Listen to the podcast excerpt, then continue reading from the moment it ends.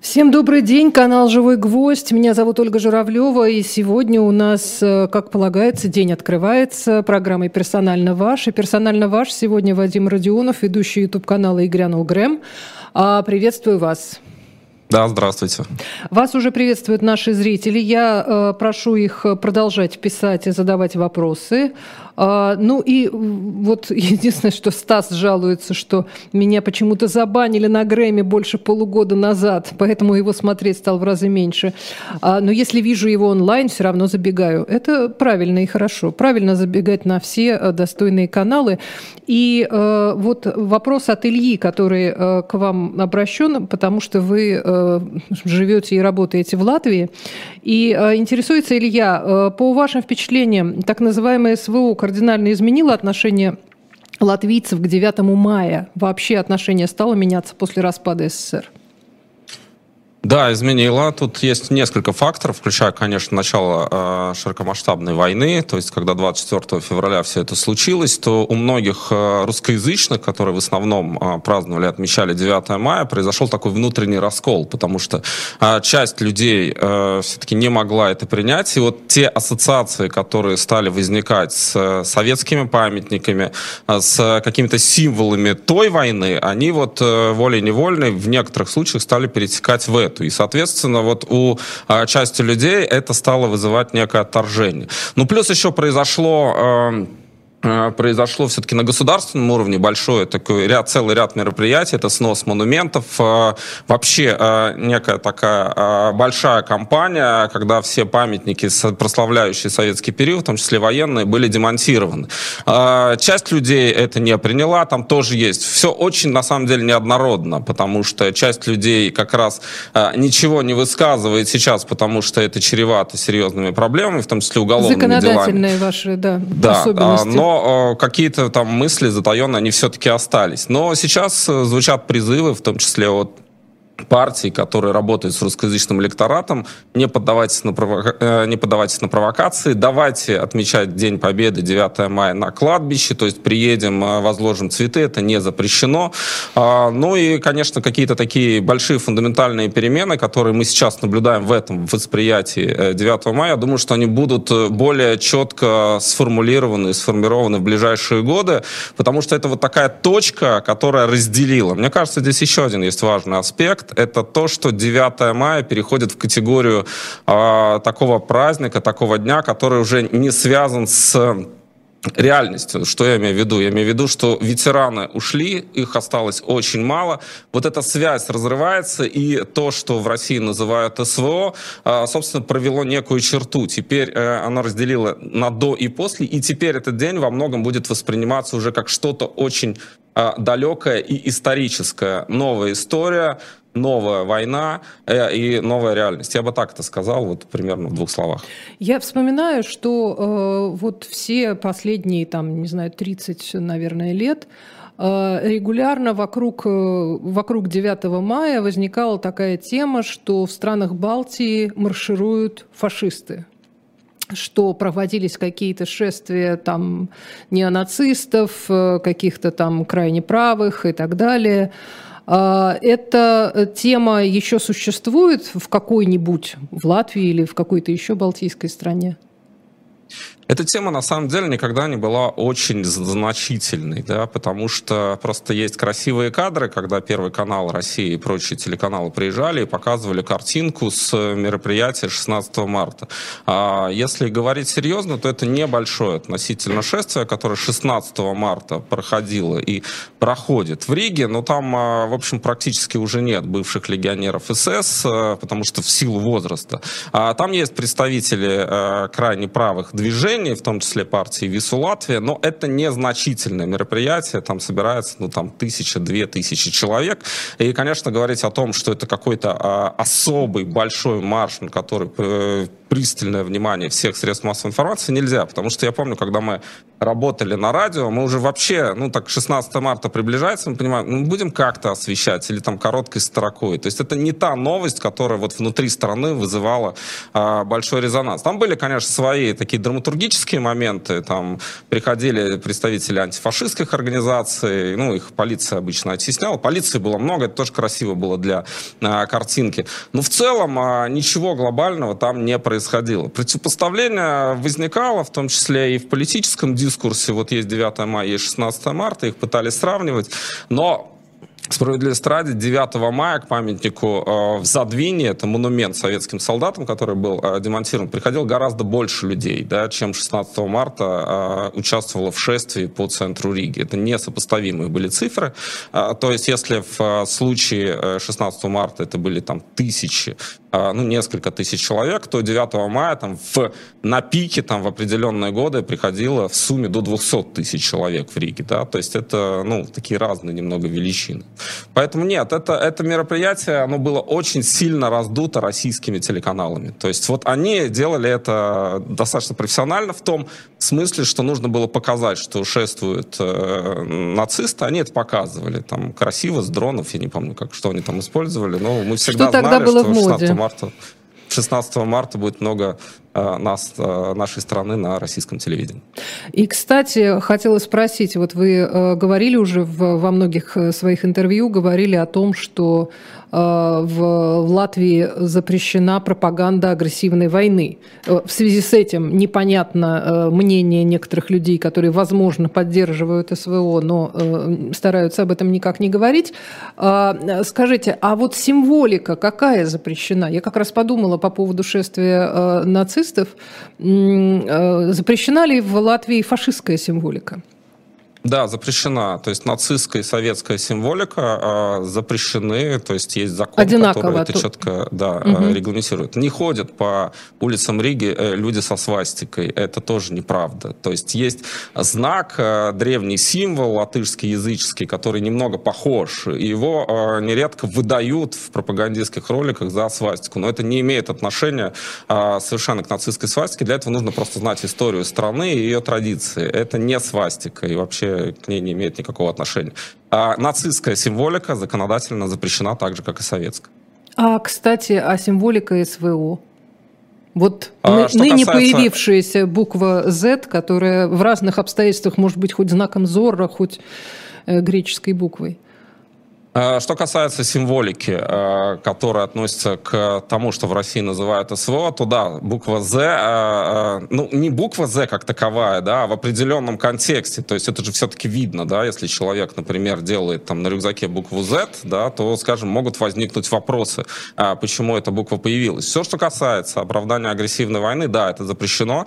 Здесь есть свои нюансы и есть свои перегибы, возможно, потому что, ну, вот, например, было дело одного латвийского студента, который 9 мая пришел, после уже начала а, войны, пришел к памятнику э, в Задвине, еще не снесенному, с российским флагом. И был за это а, помещен под арест на два месяца, но затем, собственно, суд его выпустил, дело было закрыто.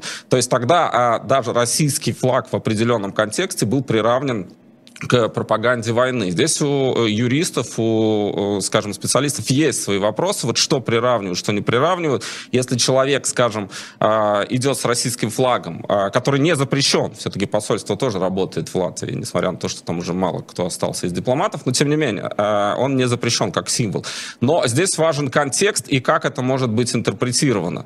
Пока то, что мы видим, да, то есть служба государственной безопасности, она может э, по этому поводу возбудить дело или там начать какую-то процедуру. Но суды, собственно, тогда уже э, эти приговоры, ну, как правило, эти дела в судах разваливаются. Ну, прецедентов не очень много, но тем не менее.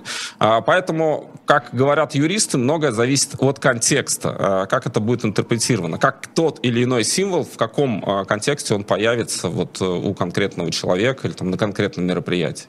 Вот, кстати, хотела еще по поводу э, снесенных э, мемориалов, э, памятников, и в основном, я, я так понимаю, речь идет о памятниках солдатам, советским солдатам. И это, естественно, вызывает определенную такую реакцию в, в России, потому что если вы сносите памятник советскому солдату, значит, вы за фашистов и так далее.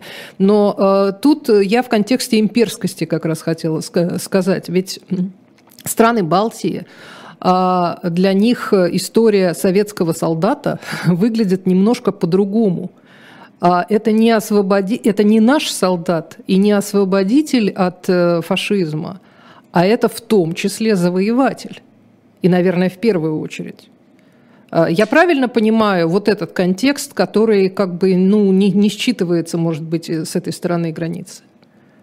Ну, в принципе, да, потому что там э, история такая, что э, спасибо, что освободили, э, но потом вы должны были уйти, а не остаться. Ну, просто получается, что для Латвии формально одна оккупационная власть сменила другую оккупационную власть. А, точнее, даже так, что оккупационная власть, которая была до прихода нацистской оккупационной власти, потом вернулась э, снова на территорию Латвии и уже до 91 года там существовала. Это действительно очень... Э, там другое восприятие. Может быть, в России это не всегда считывается, оказывается, вы правы абсолютно, потому что а, для Латвии а, ничего не закончилось, по большому счету. То есть было государство, оно было с, провозглашено в 1918 году. В 1940 году пришли советские танки, а, территория была насильно присоединена к Советскому Союзу, а, была оккупирована.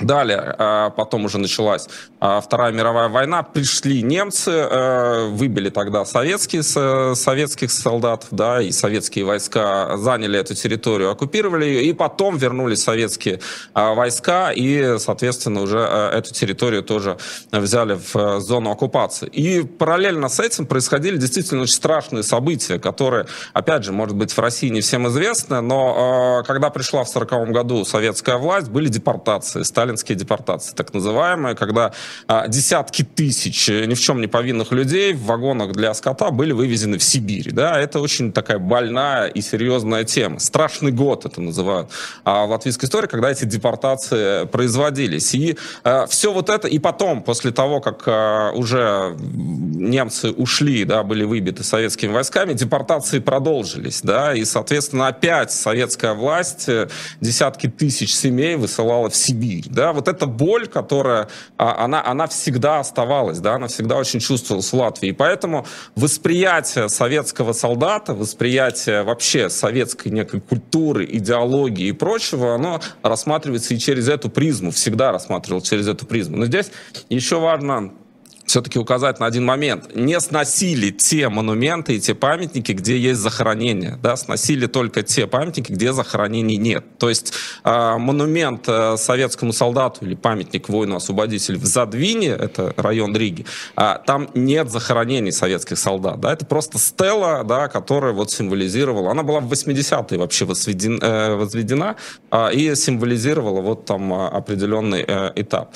Э, поэтому да, здесь, конечно, история воспринимается воспринимается гораздо сложнее. А, здесь э, все-таки как в небольшой стране, которая оказалась зажата между двух империй, которые выясняли отношения, да, то есть э, ее просто раздирали на части. И поэтому вот такого отношения, что а, вот, э, ну как просто, вот советский солдат освободил и спасибо. Ну, все гораздо сложнее. Вот именно в восприятии. Хотя, конечно, никто не поддерживает здесь нацизм и то, о чем говорят, что вот там нацисты и так далее. Ну нет, конечно, такого нет. Я, кстати, вспомнила, когда-то беседовала с одним из э, послов э, Литовской Республики в Москве, и э, он что-то рассказывал про Иркутск. А, и я такая, ну, тоже как с мороза говорю, а почему Иркутск? Там очень большая литовская община, сказал мне деликатный посол. А, и тогда у меня все, все как бы вернулось в памяти, и я поняла, почему в Иркутске, например, большая литовская община. С чего бы это вдруг? А, вот именно поэтому. Здесь есть еще по поводу 9 мая уже, так сказать, э, внутрироссийские есть такие темы. Не знаю, как они с насколько вы пристально за этим наблюдаете, но мы последние сутки а, наблюдаем за сообщениями о том, кто согласился приехать. И честно сказать, я у кого-то, может быть, у Аркадия Дубнова или у кого-то прочла такое, что руки выкрутили, а, потому что э, Пашинян подтвердил свое присутствие, подтвердил, по-моему, лидер э, Казахстана. И Киргизия. И, и Киргизия, Киргизстан. да. Э, но, но все это происходит в последние сутки буквально, и возникает ощущение, что действительно эти люди как-то не очень хотели. А, ну, У вас такое же ощущение? Ну, конечно, я думаю, что сейчас, э, в принципе, какие-то рычаги, наверное, у Кремля остаются, да, они могут воздействовать на какие-то страны. Я не знаю, каким образом, но сложно представить, что Пашинян, который, кстати, а, пришел все-таки к власти в, э, в Армении, да, на волне именно демократических настроений, не зря говорят, что, а, может быть, необоснованно, но мне кажется, что все-таки в этом есть рациональное зерно, говорят о том, что Путин его не любит именно по причине того, что он другой, да, что он, в общем, а, человек из народа, не человек системы. А, наверное, ну, там что-то, пытается... я помню, был поход какой-то, он там чуть ли не пешком шел, э, шел в Ереван, там, собирая, ну, как у нас когда-то шаман Габышев шел.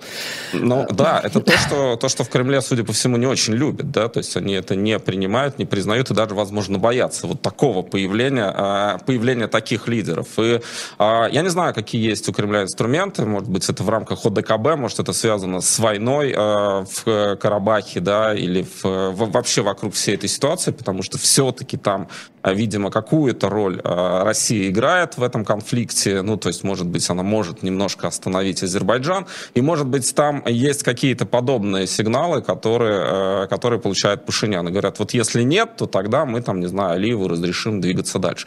Что-то подобное. Конечно, с трудом верится в то, что Пашинян добровольно с, не знаю, с каким-то хорошим настроением поедет в Кремль. Нет, это кажется абсолютно вынужденной мерой. Его заставили ну, у меня мало сомнений по этому поводу. Что касается Киргизстана а, и Казахстана, тоже думаю, что как раз Казахстан не то чтобы очень рвется, потому что такая все-таки дипломат, такая пытается маневрировать, а, пытается как-то найти себя, в том числе и э, на Западе, и не, так, что, не то чтобы у него не получается. Поэтому, конечно, вот когда его а, буквально на веревке, э, на поводке тянут в Россию, ну, не знаю, наверное, есть какие-то инструменты, которые еще пока Кремлю позволяют это делать.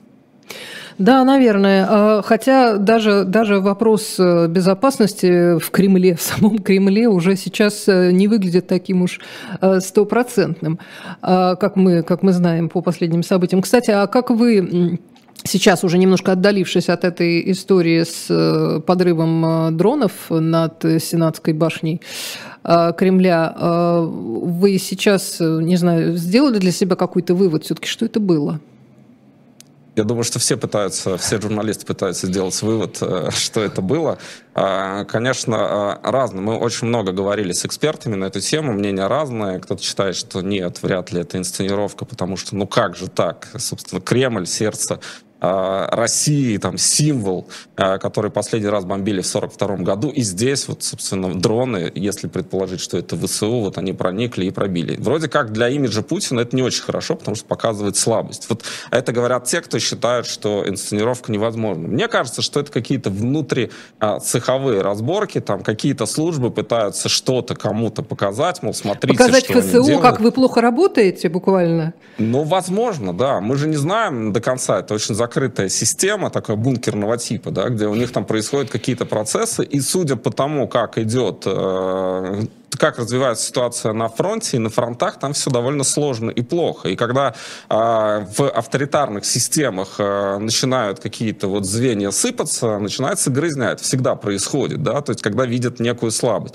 Я думаю, что, конечно, если мы уже э, на такие политологические дорожки заходим, но тем не менее, если Причем посмотреть на оба не являемся политологами в этой ситуации. Да, да. Это, это просто рассуждение, да, рассуждение со стороны. Ну, посмотрите, что происходит с Пригожиным, да, вот э, Пригожин, который матом обращается к Министерству обороны. А это же Не первый раз, да? кстати, не первый раз, э, если уж Но говорить о дискредитации дали, вооруженных сил. Ему дали по носу, он вроде как остановился. А теперь опять, значит, почувствовал, что можно. А, и, и, и а, говорит, возможно... что получил все что, все, что просил теперь. Ну, да. То есть это работает. Да, это Сценка, как мне кажется, была разыграна очень грамотно. Хотя она не очень сложная с точки зрения драматургии, но э, у него получилось, да, он разыграл ее как по нотам. То есть я тоже думал, вот если абстрагироваться от эмоциональной составляющей, подумать, вот он говорит, я оставлю Бахмут. Угу. И все такие, ну, оставляй. Вот Кадыров сказал, мы придем, заменим. Я потом, вот как вы технически это сделаете? То есть если Вагнер, он говорит, мы выходим, а когда туда придет Кадыров, и захочет ли Кадыров э, отправлять своих бойцов, которые, как известно, том числе ему самому нужны, потому что это его личная армия. А захочется он ли реально туда пойти, или это все риторика? И когда Пригожин говорит, ну все, я ухожу, то, в общем, мы видим, какая реакция была в следующий комментарий Кадырова. Это уже, ну, не совсем э, такой оптимистичный мы придем, там младший брат придет на помощь старшему. Нет, он стал говорить, как же так, мы же вместе, да, вот, ну, не надо и так далее. Поэтому, возвращаясь к дронам, э, я не исключаю, что это какая-то внутрицеховая разборка, то есть э, они что-то кому-то пытаются таким образом показать, может быть, самому Путину, что вот эта служба работает не очень хорошо, давайте кого-нибудь заменим, давайте кого-нибудь сменим, давайте что-нибудь там поменяем. Э, я бы этого не исключал, мне кажется, маловероятной версия с ВСУ, потому что эти дроны, э, ну, то, что мы говорили со специалистами техническими, да, они считают, что такие дроны не делают такие расстояния, они не могут пролететь там несколько сотен или там тысяч километров и врезаться вот непосредственно. И они же не могут ну, лететь как с, самолеты на 10 тысячах, поэтому они были бы, в общем, как в какой-то момент были бы замечены. Ну, были бы замечены, и они маленькие, у них там запас топлива-то не такой уж большой. Ну, в общем, все это кажется, честно говоря, Очень мне странно. видится, это мое субъективное мнение, кажется, что это больше похоже на какой-то театр внутренний, но тем более, что это было абсолютно, насколько я понимаю, абсолютно, э, ну, стопроцентно а, акция без жертв должна была быть. Ну, ну, потому ну, что да, мало того, у нас все там закрыто. Я имею в виду Красную площадь, которая сейчас закрыта для посещений там на, на, на долгие дни.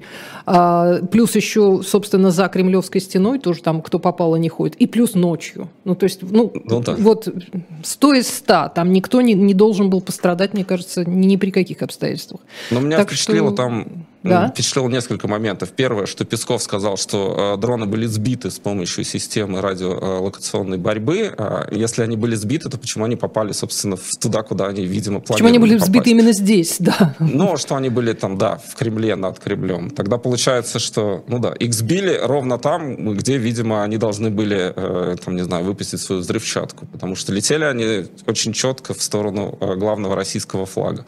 И второе, как эта информация появилась, да, то есть она появилась появилась спустя 12 часов днем и практически синхронно, потому что мы вели эфир Но это по ночью, официальным а... каналам, а все-таки неофициальное вот это видео, хотя оно вроде бы с видеокамер наблюдения, а, оно появилось э, раньше гораздо. Но стали разгонять вот так э, централизованно, да, достаточно поздно. Мы просто вели ночью то эфир, не связанный, естественно, с дронами, потому что мы ничего об этом не знали. Но наши зрители говорили о хлопках в Москве.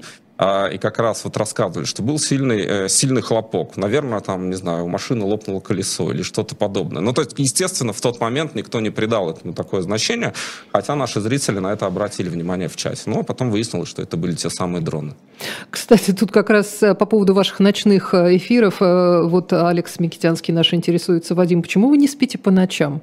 А я-то, как человек, который на радио «Эхо Москвы» когда-то вела ночные программы, я очень вас понимаю. Я тоже люблю ночные, ночные такие общения с людьми, хотя физически довольно трудно. Но у вас был, я так понимаю, незапланированный стрим, связанный с, э, с сегодняшней, сегодняшней ночью именно в, в Украине, потому что там были достаточно такие тревожные, тревожные сообщения оттуда? Или это был план заранее, это просто так получилось? Нет, это был не запланирован. Но у нас есть ночной Грэм, а там мы стараемся не говорить о политике угу. настолько, насколько это возможно. Там мы говорим о жизни, о книгах, там, о фильмах, о чем-то таком, а, о чем не можем говорить в наших обычных эфирных ситуациях. А вчера, конечно, да, поскольку происходят события в Украине, мы так, ну, нередко стараемся делать. У нас много зрителей из Украины, около 5 миллионов в месяц примерно заходов из Украины. И мы стараемся, в, когда бомбардировки, когда вот какие-то такие кризисные, тяжелые моменты, выходить в эфир, чтобы просто с нашей аудиторией пообщаться. И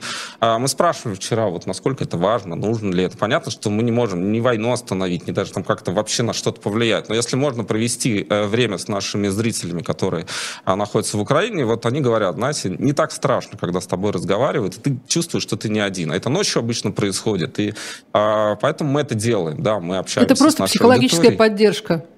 Ну да, и наши зрители из разных городов, в том числе, кстати, и Украины, говорят, ребят, мы, э, мы в Харькове, а мы в Киеве, а как у вас? А вот у нас так, а сейчас вот там мопеды пошли, да, вот давайте держаться. Ну, и из других стран тоже присоединяются, и как-то вот в такая атмосфера, когда, ну, многие, мы когда э, началась э, война после 24 февраля, у нас было огромное количество звонков, да, я помню, что у нас был один эфир, когда мы 54 звонка или 55 звонков из Украины приняли за там полтора или два часа.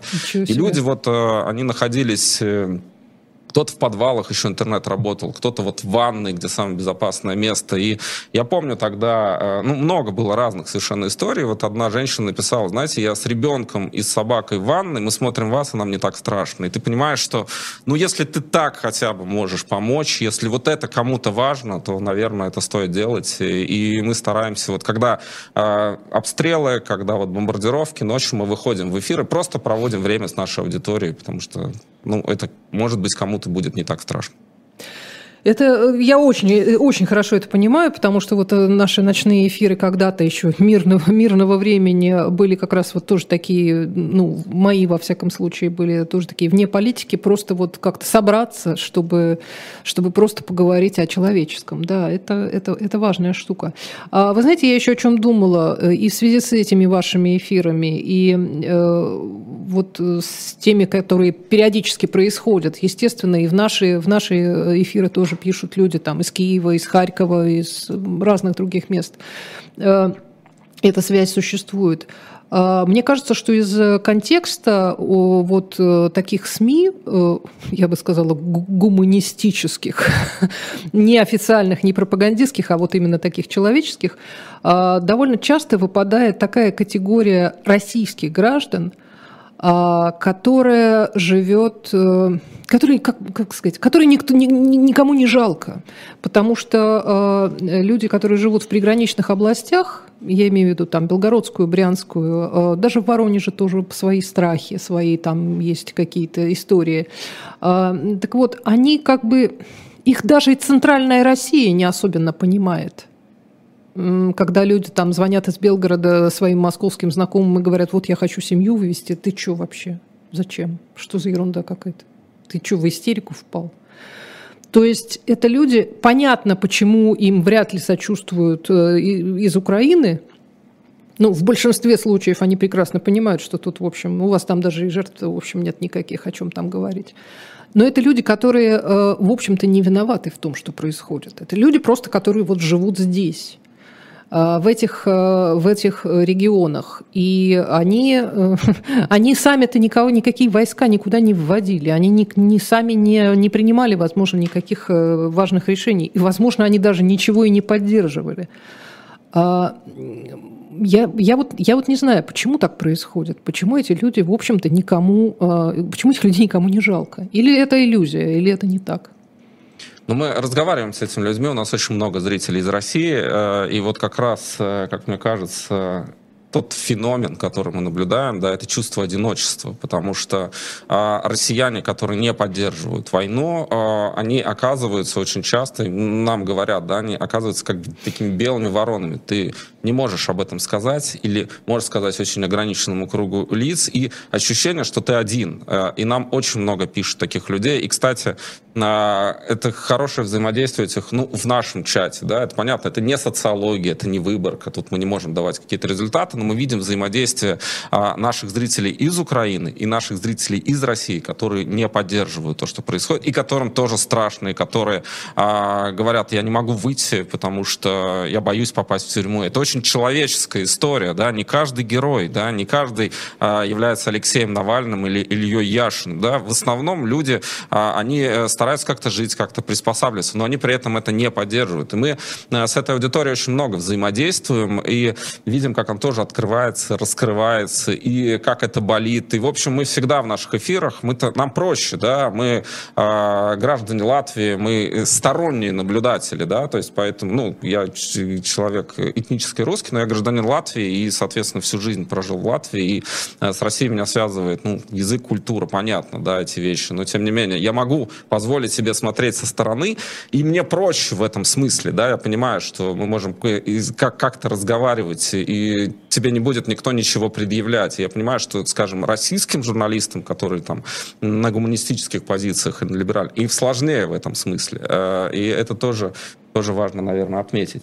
А, поэтому, да, мы взаимодействуем с этой аудиторией, и э, мы никогда не, э, как-то, не стараемся, вот что все россияне такие. Нет, не все россияне такие. И очень важно, э, я считаю, четко это разделять. Есть те, кто поддерживают войну, есть те, кто вот на той стороне, и есть те, кто эту войну не поддерживает. И э, мне кажется, это правильно и честнее это всегда подчеркивать, потому что, да, э, наверное, когда говорят, вот почему вы не выходите, почему вы не снесете там Владимира Путина, Кремль, бункер и прочие вещи, но есть простой пример и простой аргумент. Там много выходили в советское время, да, то есть в том числе в республиках, которые э, всегда чувствовали себя э, насильно присоединенными, да. Ну нет, конечно, в тоталитарных системах, в авторитарных системах это очень сложно. А, мы видели пример Беларуси, мы освещали события 2020 года, очень пристально. У нас а, большая аудитория из Беларуси, а, и около миллиона человек заходило к нам на стримы, когда в 2020 году. И вот казалось, вот сейчас это произойдет. Но я помню Дмитрий Орешкин, который вот у нас ведет также угу. хорошо знакомый Дмитрий Борисович, у нас ведет программу Орешкин-Шаблинский по а, воскресеньям. Он сказал... Оба мои любимые герои, честно сказать не будьте наивными, он сказал, да, да не получится. И а, когда вот все вроде ждали, что сейчас снесут, нет, потому что когда у тебя пулеметы, когда у тебя силовики, когда у тебя штыки, к сожалению, а, очень редко, а, когда вот такая народная волна может что-то изменить. Пока власть контролирует силовиков, пока этот репрессивный а, аппарат а, финансируется, поддерживается и так далее, к сожалению, вот очень мало примеров, когда можно снести. Но, а, подчеркну, конечно, в России много людей, которые это не поддерживают. И если говорить в абсолютных цифрах, мы можем предполагать, что это миллионы, возможно, даже десятки миллионов а, человек, которые не на той стороне. Поэтому, ну, обобщать мне кажется, было бы не очень правильно именно для журналистов, потому что эмоционально люди, конечно, могут это делать. Но мы журналисты, мы работаем с информацией, нам важно а, понимать, какие структуры, а, как вообще общество, насколько неоднородны какие-то группы общества и так далее. А Поэтому, а еще да. хотела вас спросить тогда немножко по-другому, вот про эти же э, регионы, которые больше вовлечены в происходящее просто в силу, в силу своего положения. Да, вот была не, не так давно история про а, падение российского самолета прямо посреди города, на жилые кварталы, что называется, точнее, боекомплекта, выпадения. А, и мне иногда кажется, что люди, которые живут дальше от границы, они как-то ну, ну, не воспринимают эту информацию, возможно, даже и не, не, не особенно на нее внимания не обращают. Но те, которые живут там и видят, что происходит, как вы думаете, это меняет их представление о целях, задачах, единстве, там, о том, что правильно, что неправильно? Становятся ли они, не знаю, более э, агрессивно настроенными по отношению к Украине, или наоборот вдруг понимают, что, в общем, это все не знаю, Я нехорошо. Думаю, что это тоже зависит э, от каждого конкретного человека, потому что в экстремальных ситуациях э, нередко, ну, в общем, психологи говорят, да, ищешь точку опоры, да, и более э, радикально может занимать позицию. Соответственно, я не исключаю, что, например, в приграничных российских городах э, может увеличиться число людей, которые э, будут поддерживать Владимира Путина, потому что вопрос, а, как им эта информация подается, как формируется в этом большинстве, условно говоря, это почему а, нас бомбят, потому что вот они хотят сделать нам что-то плохое. Дальше уже там же не всегда работают какие-то такие логические цепочки, да, что ничего этого не было бы, да, если бы э, там не Российская Федерация не начала то, что он называет специальной военной операцией. Не падали бы самолеты, не падали бы ракеты, а не было бы этих э, нештатных сходов боеприпаса и прочих-прочих э, вещей. Да? Но это нужно, в общем, э, вот эту причинно-следственные связи все а, соблюдать. На эмоциональном уровне я думаю, что если человек, скажем, был в некой серой зоне и думал, вот кому примкнуть, то он тогда может и туда, и туда перейти. Но мне почему-то кажется, что в условиях, когда ты живешь в стране, и есть некая консолидация вокруг, э, не знаю, президента, вождя, лидера и так далее, что большой соблазн примкнуть к той стороне именно по причине того, что Потому что к сильному проще, проще да, при... а... безопаснее. Да, часть людей, которые, конечно, и мы тоже из Белгорода получаем. Ну, понятно, это наша аудитория. Наша аудитория к нам вряд ли заходит э, в большом количестве аудитория Владимира Соловьева. И это тоже наш пузырь, как и ваш пузырь. Да, да, да у нас, кто, кстати, пузыри соприкасаются, да соприкасаются пузыри. Иногда заходят э, те, кто с другой точки зрения. Но большинство у нас, э, понятно, они против э, выступают войны. И, соответственно, мы, конечно, тогда рискуем попасть в некие такие ошибочные, э, ошибочные ситуации, когда мы смотрим, а, ну смотрите, вот у нас из Белгорода столько людей, они все против. Но Я предполагаю, что все-таки э, значительная часть за. И вот эта а, история с обстрелами и ответными там какими-то ударами и так далее, она скорее а, провоцирует их занять. Вот вы правильно сказали. А, примкнуть к тому, кто там вот рядом и кто кажется им сильным в этот момент. Я просто думаю о том, насколько люди понимают, э, чувствуют себя защищенными, потому что ведь самый такой базовый, э, базовые э, чувства – это почувствовать, ну, примкнуть к сильному, в том числе, чтобы тебя защитили. А, а, а, а новости и события очень часто говорят нам о том, что мы беззащитны. Беззащитны все вообще. Вот здесь вдруг там что-то грохнуло, я уж не говорю там про наши обычные там пожары, наводнения и все остальное. Здесь еще что-то, и никто тебя не защитит. То в Брянск, вот Брянской области там пришли какие-то люди, непонятно вообще какие, там с каким-то флагом что-то, значит, кого-то вдруг начали стрелять. Тоже очень мутная история, совершенно непонятная. То в, в Петербурге взрыв, то там в Москве какие-то еще. И тут история с э, покушением на Прилепина. Я думаю, что это, опять же, э, мы смотрим на это с точки зрения журналистов. Э, мы видим эту всю э, цепочку, всю картинку, ее складываем. А если мы говорим все-таки о людях, которые, скажем, не работают с информацией, и там в какой-то момент, как мне кажется, защитные фильтры просто включаются, да, все можно объяснить. И, в общем, российская пропаганда, она это делает достаточно грамотно. Я не считаю ее тупой и примитивной, в том смысле, что да, она тупая и примитивная в плане того, что она молотком бьет по голове, но она очень грамотно закладывает некие такие кирпичи в голову. Ну, просто это да? эффективный способ закладывания кирпичей. Да, да, мы не воюем с Украиной, мы воюем с НАТО. Классно. Все объясняет, почему у нас не получается, потому что против нас воюет весь мир, и мы несем, а, скажем, вот флаг Российской Федерации против всего а, мира. А в общем, а, все еще это в каком-то смысле накладывается на те стереотипы, которые были сформированы еще советской пропагандой, про вот эти все. Даже я помню, я 79-го года рождения, и был, мне было 11 лет, когда Союз развалился, но даже у меня в голове они все эти сидят, дядя Сэм с ракетами, ну и прочие, прочие вещи. Журнал и «Крокодил», это... помните, да? Вот Крокодил, с этими картинками, конечно, да. да. И все это объясняет э, вот эти взрывы, какие-то диверсионные группы. Ну, а как это подается? Ну, смотрите, ну мы же победили, ну мы же их поймали, ну мы же их разоблачили. Да, иногда взрывы есть, вот там какие-то Э, враги народа, коллаборационисты и прочее, все можно объяснить, почему диверсии и так далее. И человек, который не вовлекается в это глубоко, а живет в неком таком э, мире российского телевизора условно, ну то есть заходит на те сайты, которые ему там предлагают, более распиаренные и так далее, он видит совсем другую картину, он видит э, совсем другой пузырь, и его восприятие реальности отличается от нашего. Это как, э, я люблю вот этот роман э, Приста, да, называется э, «Перевернутый мир» или «Перевернутый город», или опрокинутый мир, у него есть разные названия. Вот они жили в городе, который все время ездил э, на рельсах за оптимумом. Они не были плохими людьми, они просто не знали, что существует другой мир, и им казалось, что это и есть все, э, все что, ну, вот, вот это настоящее. А то, что э, за пределами этой железной дороги есть другие города, которые развиваются совсем иначе, они лучше, они далеко продвинулись, для них это стало шоком, когда они это вдруг увидели. Э, я думаю, что вот эти пузыри и это восприятие всегда важно э, пробовать, и мы это пробуем по мере сил, да, как-то эти пузыри, э, пузыри протыкать и посмотреть на мир э, глазами людей, которые э, не смотрят «Живой гвоздь», там, не смотрят нас. Они живут в мире Владимира Соловьева. Э, и очень сложно из этого мира Владимира Соловьева вырваться. Это, не, это кстати, еще один феномен. Если в Советском Союзе все-таки э, было несколько э, телеканалов и практически закрыт доступ ко всему, и были враджи голоса, но они небольшой процент брали, и люди хотели слушать там Севу Новгородцев, вот они к этому стремились, то сегодня есть YouTube, это открыто, но ты уже не можешь вырваться. У тебя есть свое представление, и тебя как магнитом там держит. И очень сложно перетянуть, чтобы человек вдруг посмотрел другими глазами, потому что для него уже сформировалась некая комфортная картинка, которая ему все объясняет. Поэтому а, Алгоритмы Ютуба, кстати, для этого и придуманы. Что ты лайкаешь, что ты будешь смотреть дальше. Да, да, совершенно, совершенно очевидно. Здесь делаем небольшой... Даже из Ютуба очень сложно выйти. Да, кстати, кстати, э, кстати, о монетизации. Сейчас немного, э, немного рекламы. Хотела бы вам прорекламировать книгу. Ну, вообще название просто блеск, я считаю. «Деньги России». Ну, конечно, всем нужны деньги России. Конечно, нужно узнать, где они лежат э, и как их как можно скорее получить.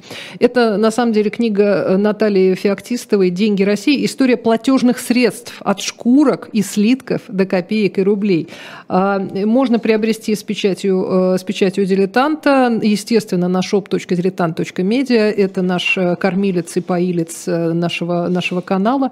Поэтому процент определенный от тех денег, которые вы заплатите за деньги России, пойдет, э, пойдет в наш, э, так сказать, на наше развитие. При этом, естественно, если вы захотите, кто-то из ведущих, э, которых вы особенно цените и любите, может поставить вам самоличный автограф именно на вашем экземпляре.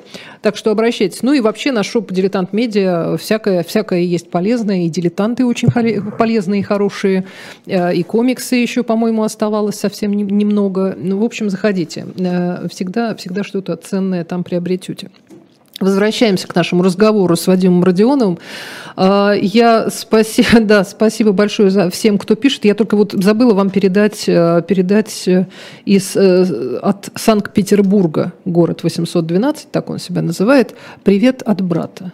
Вот, вот что, что, перед, что за что купила? За, перед, а, нет, передавайте привет брату из Петербурга. Спасибо за А, я понял. Вы поняли, да? да? У меня есть брат. Это, это шифровка. Все. Да, у меня есть брат, который, естественно, живет в Риге. Э, у него есть друг в Санкт-Петербурге, он мне недавно говорил, который смотрит Грэм. И он мне как-то пару дней, не, пару недель назад сказал, слушай, тебе привет из Питера, там мой знакомый поблагодарил за работу. Я думаю, что, возможно, это связано с этим сообщением. Вот, так значит, это, это он самый. Вот ник Санкт-Петербург, код 812, это, в общем, тот самый человек и есть.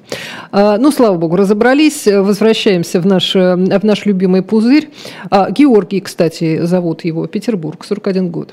Может ли в случае победы России в Украине а, Латвия стать новым Донбассом? Ведь там очень много людей, поддерживающих действия российского государства. Интересный момент, э, что вот как бы так продолжать, э, находить новые части империи, где есть некое, некое ядро типа Донбасса, э, которое будет, как это, будет на стороне России. И будет там Путин в виде войска, грубо говоря. Здесь существенно все-таки отличие от Донбасса, потому что Латвия является членом НАТО. А, и есть пятая статья а, в договоре НАТО. Это нападение на одну страну НАТО автоматически считается и приравнивается к нападению на весь блок. Я думаю, что а, в Кремле это тоже понимают. Я не склонен как раз, знаете, воспринимать Кремль как наличие исключительно глупых людей. Наверняка там есть разные силы, которые в том числе понимают. Понятно, что решение принимает один человек, может быть, два человека. Есть там, не знаю, кто Патрушев влияет на Путина, Путина, это мы не знаем.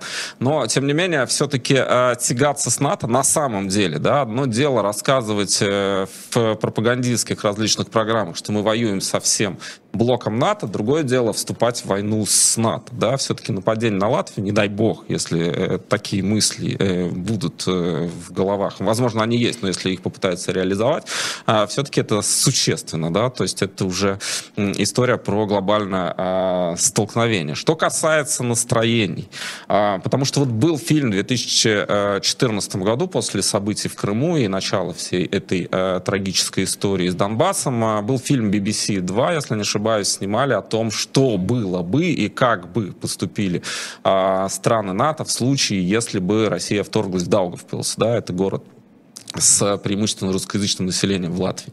Ну и там, в общем, они сидели, размышляли разные сценарии, что, может быть, не надо и так далее и тому подобное. Но в целом а, вообще уверенность э, у а, Латвии в том, что партнеры не бросят, она есть. И, в общем, это было а, много раз озвучено. И отличие от 2014 года заключается в том, что если раньше все-таки это воспринималось как а, гибридная война. Вроде как Россия там есть, но России там нет. Формально можно сказать, что ее там нет. Это какие-то ребята, поддержим и так далее. То есть сейчас все всем предельно ясно. А Российская Федерация 24 февраля перешла красную линию под своими флагами. А, и теперь ни у кого нет никаких иллюзий. И а, есть опыт Украины, видят, что происходит. Да? И, в общем, тоже многие аналитики, эксперты, а, с которыми мы говорили, они считают, что если бы а, с Украиной получилось, если бы Киев за три дня, за 4 за неделю и так далее, возможно, не остановились бы и попробовали идти дальше.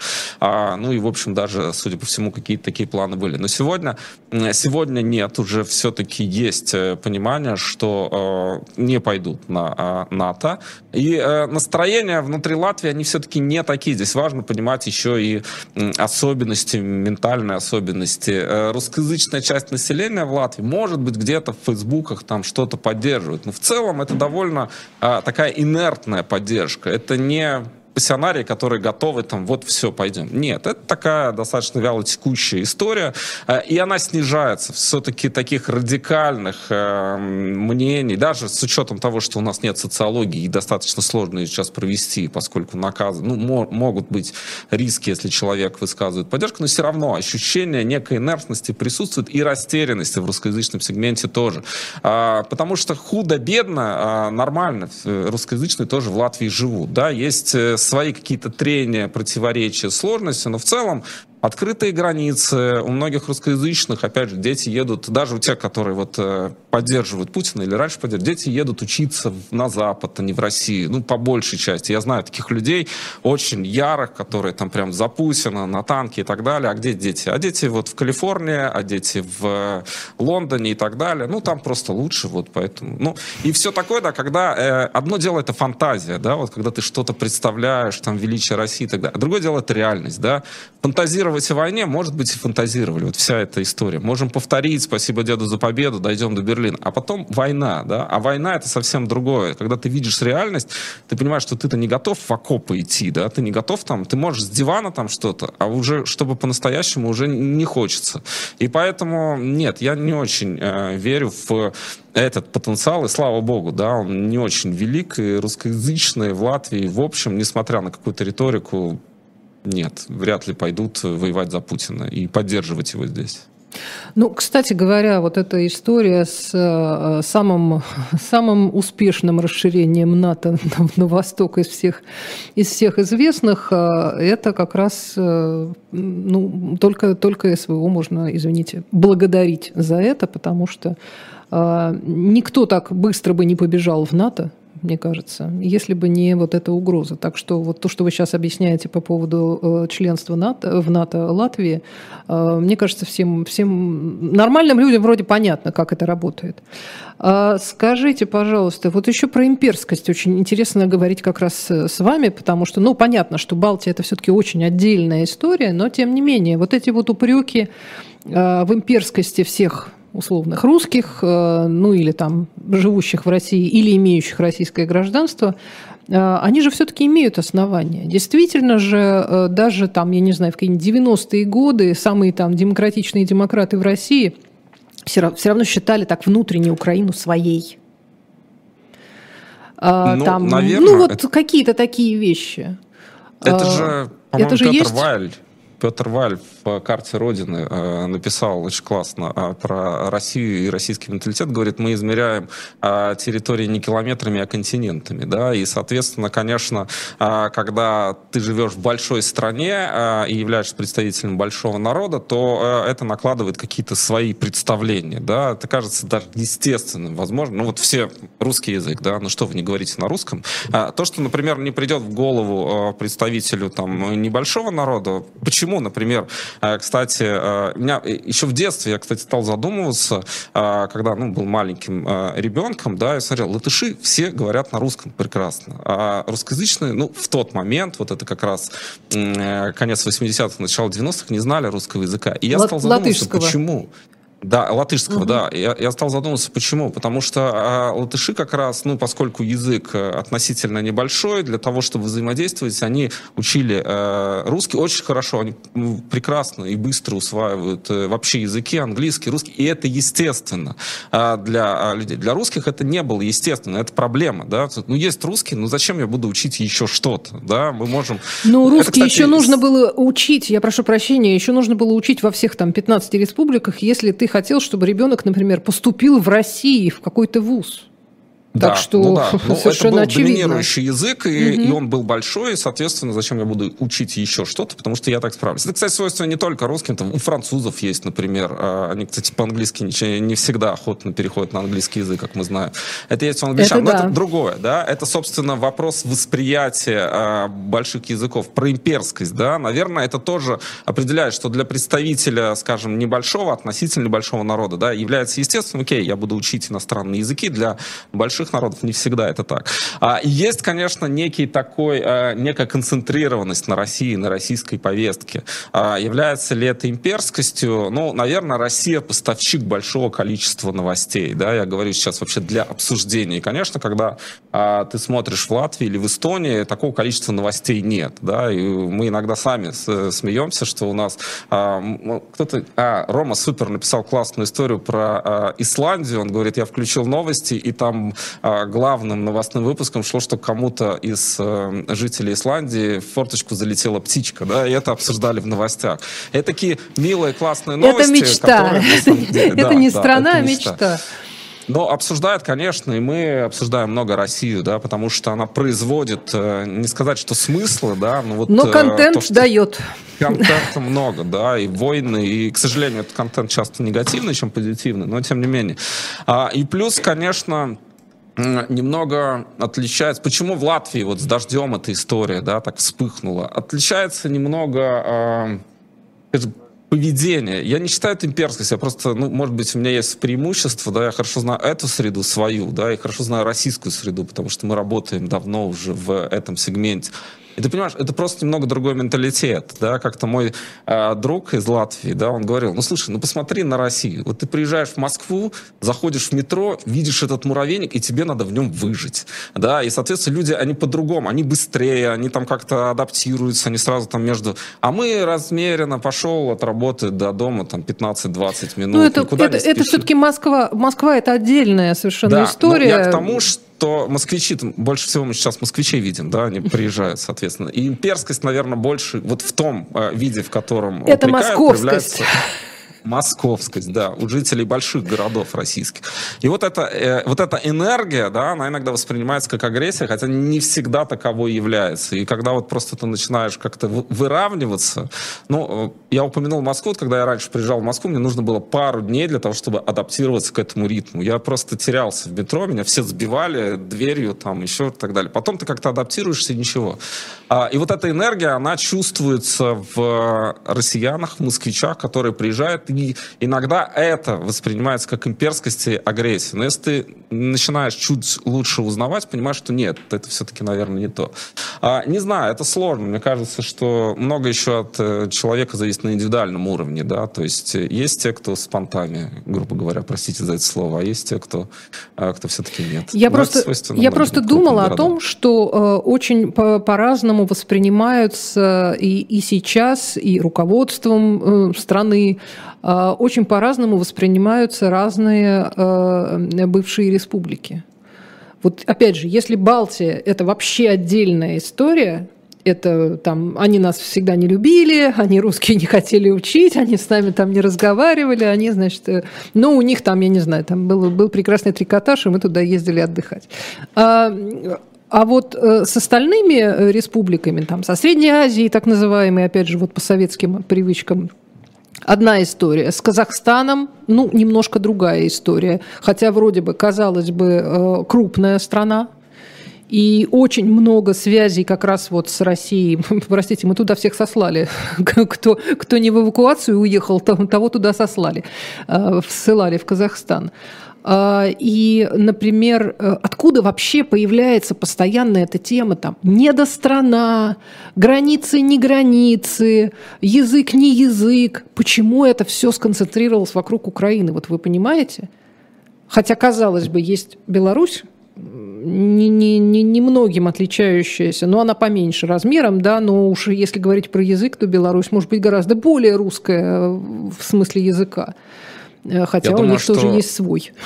Я думаю, что здесь, э, во-первых, я не знаю, читал ли э, Путин Дзержинского или не читал э, «Великую шахматную доску». Наверное, читал потому что вот там как раз эта концепция, что Россия без Украины не империя. Э, и нередко эту книгу а, вспоминают. А во-вторых, все-таки, мне кажется, здесь еще один есть важный момент. Беларусь, я думаю, Путин считает практически поглощенной. Там Лукашенко, там, в общем, он, конечно, хитрый, сложный между струйками пытается как-то вывернуться, но несменяемый, да, он ему понятен. А, то есть он вот, вот примерно то же самое, что и Путин.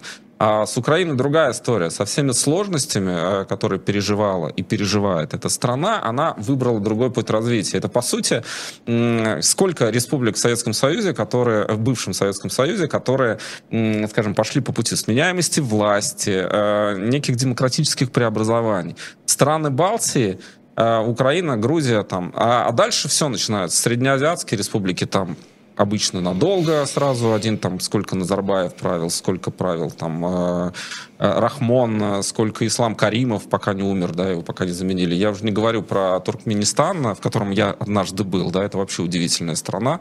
А, там, ну ладно, Да, получается, история. что самые в этом смысле динамичные смена всего это Грузия, с которой мы уже воевали, простите, э, и Украина. Да, да выходит, и они пошли выходит, по демократическому пути.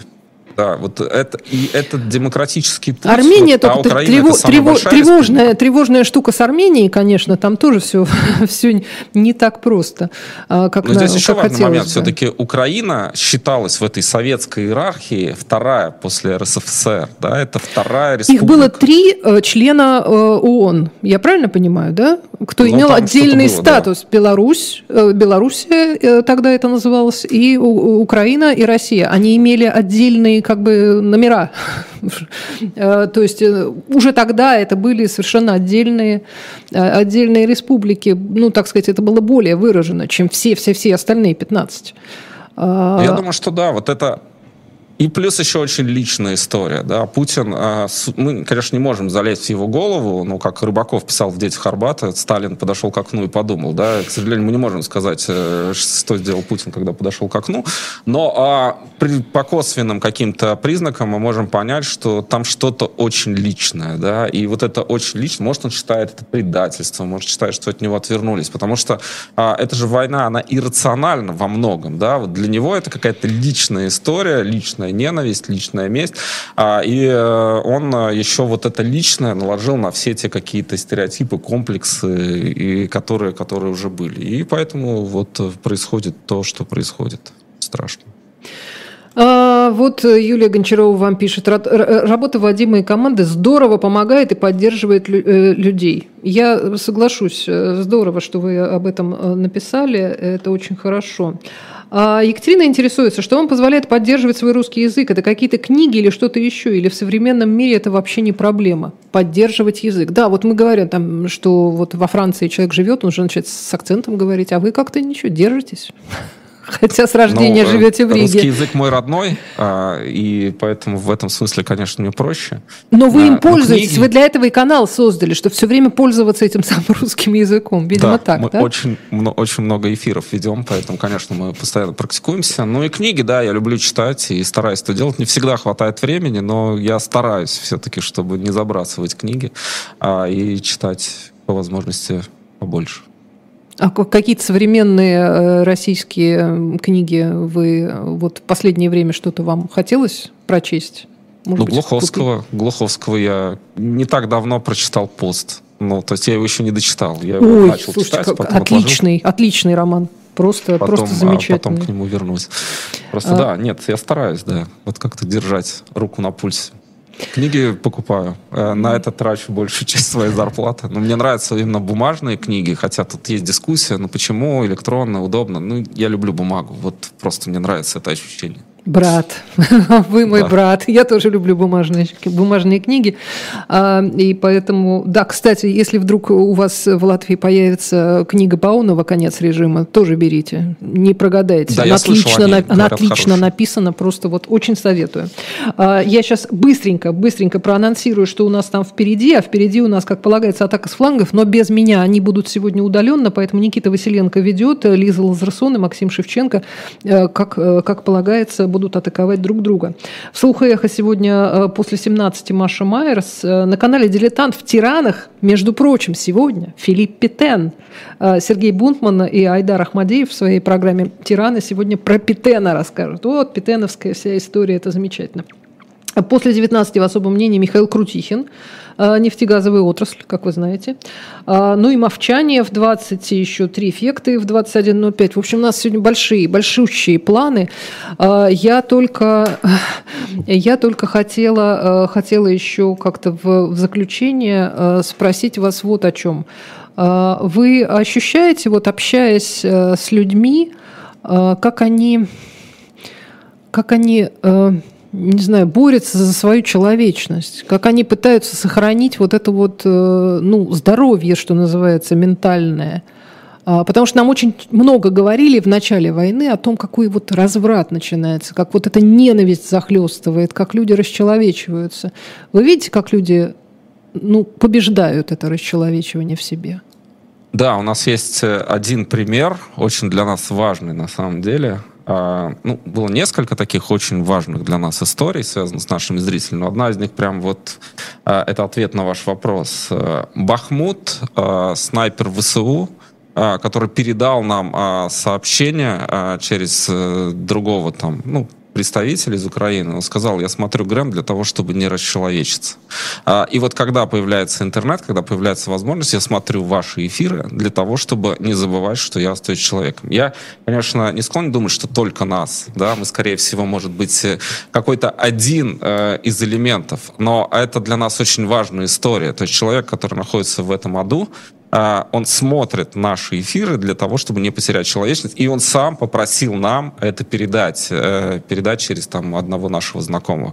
А, поэтому да, люди борются, и даже в самых чудовищных условиях, в самой а, тяжелой среде, э, а тяжелее Бахмута я не знаю, что можно сегодня придумать вообще в мире, вот они ищут возможность не расчеловечиться, и это много. И еще один пример, который мы тоже для нас очень дорог, это самое начало войны. А, нам написал в чат человек, у которого погиб сын, русский танкист. А, мы нашли эту часть, нашли это ну, настолько, насколько мы могли, нашли подтверждение этой истории. И он хотел покончить жизнь самоубийством, потому что он не мог со своей женой на эту тему договориться. Она считала, что он умер за правое дело, а он считал, что они просто не доглядели и, и не смогли сына от этого откосить.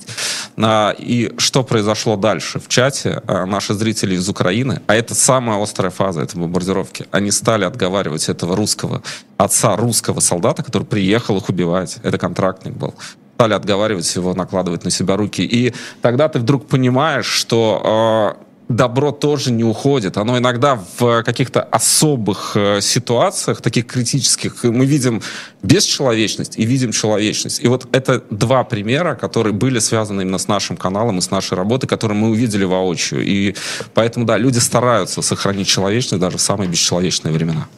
Спасибо огромное. Вадим Родионов, ведущий YouTube-канала «И грянул Грэм», был сегодня у нас в гостях. Меня зовут Ольга Журавлева. Всем спасибо, всего доброго. До свидания.